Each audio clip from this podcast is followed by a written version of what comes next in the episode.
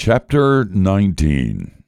Then Pilate took Jesus and flogged him, and the soldiers twisted together a crown of thorns and put it on his head and arrayed him in a purple robe.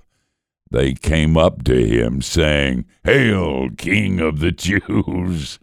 and struck him with their hands. Pilate went out again and said to them, "See, I am bringing him out to you, that you may know that I find no guilt in him." So Jesus came out wearing the crown of thorns and the purple robe. Pilate said to them, "Behold the man!" Then the chief priests and the officers saw him. They cried out, "Crucify him! Crucify him!"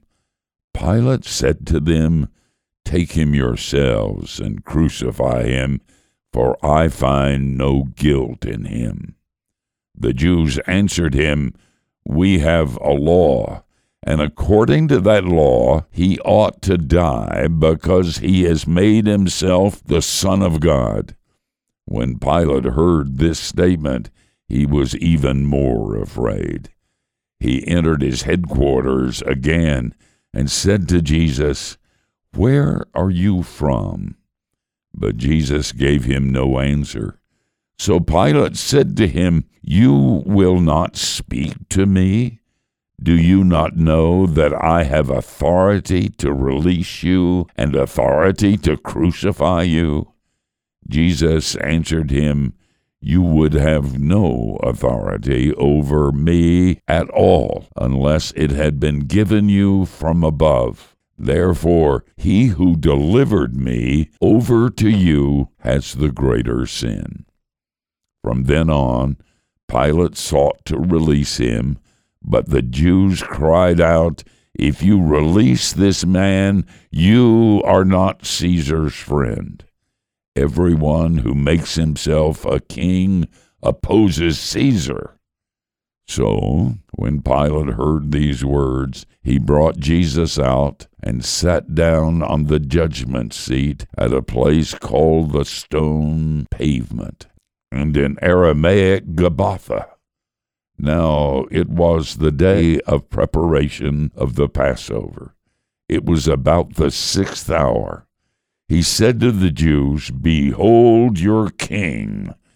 They cried out, "Away with him! Away with him! Crucify him!" Pilate said to them, "Shall I crucify your king?" The chief priest answered, "We have no king but Caesar." So he delivered him over to them to be crucified. So they took Jesus, and he went out, bearing his own cross, to the place called the Place of a Skull, which in Aramaic is called Golgotha. There they crucified him, and with him two others, one on either side, and Jesus between them. Pilate also wrote an inscription and put it on the cross. It read, "Jesus of Nazareth, King of the Jews." Many of the Jews read this inscription, for the place where Jesus was crucified was near the city, and it was written in Aramaic, in Latin, and in Greek.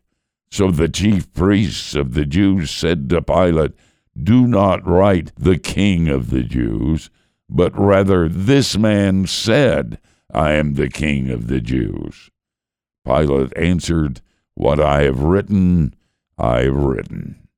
When the soldiers had crucified Jesus, they took his garments and divided them into four parts, one part for each soldier, also his tunic.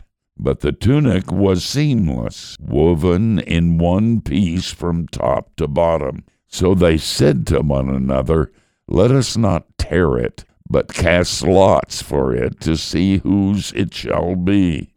This was to fulfill the scripture, which says, "They divided my garments among them, and for my clothing they cast lots."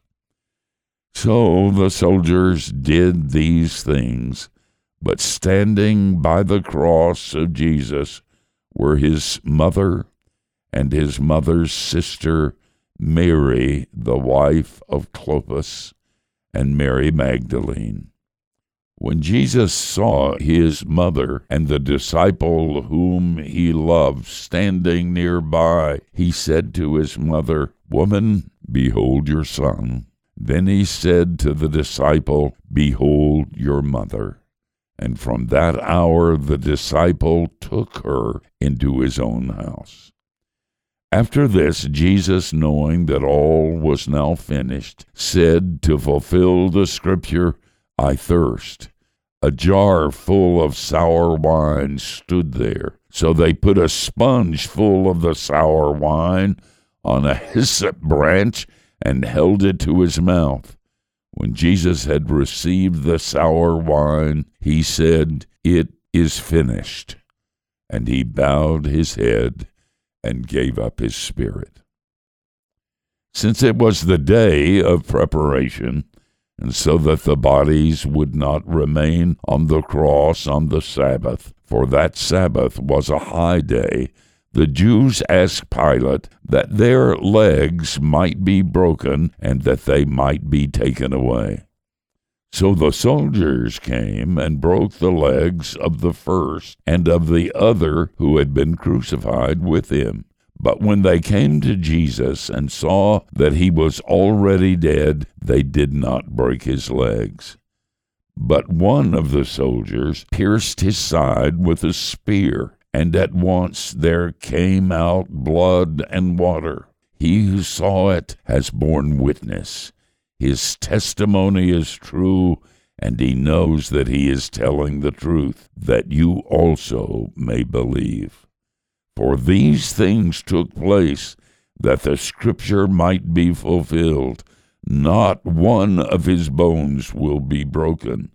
And again another scripture says, they will look on him whom they have pierced. After these things, Joseph of Arimathea, who was a disciple of Jesus, but secretly, for fear of the Jews, asked Pilate that he might take away the body of Jesus, and Pilate gave him permission. So he came and took away the body. Nicodemus also, who earlier had come to Jesus by night, came bringing a mixture of myrrh and aloes, about seventy-five pounds in weight. So they took the body of Jesus, bound it in linen cloths with the spices, as the burial custom of the Jews. Now in the place where he was crucified there was a garden, and in the garden a new tomb in which no one had yet been laid. So because of the Jewish day of preparation, since the tomb was close at hand, they laid Jesus there.